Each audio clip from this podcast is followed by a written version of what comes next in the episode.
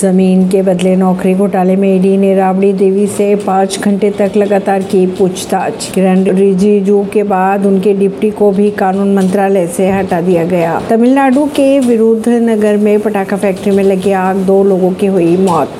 Supreme court में ममता सरकार को लगा बड़ा झटका, पश्चिम बंगाल में केरल स्टोरी के बैन को हटाया गया। कर्नाटक में शपथ ग्रहण समारोह में तमिलनाडु के सीएम एम के स्टैलिन को न्योता खड़गे सिद्धारमैया ने किया फोन। पाकिस्तान में इमरान खान की पार्टी की तीन सौ महिला कार्यकर्ता भी हो गया अरेस्ट, पुलिस ने तैयार की लिस्ट। ऐसी खबरों को जानने के लिए जुड़े रहिए जनता से रिश्ता पॉडकास्ट से। परवीन अर्शी, नई दिल्ली से।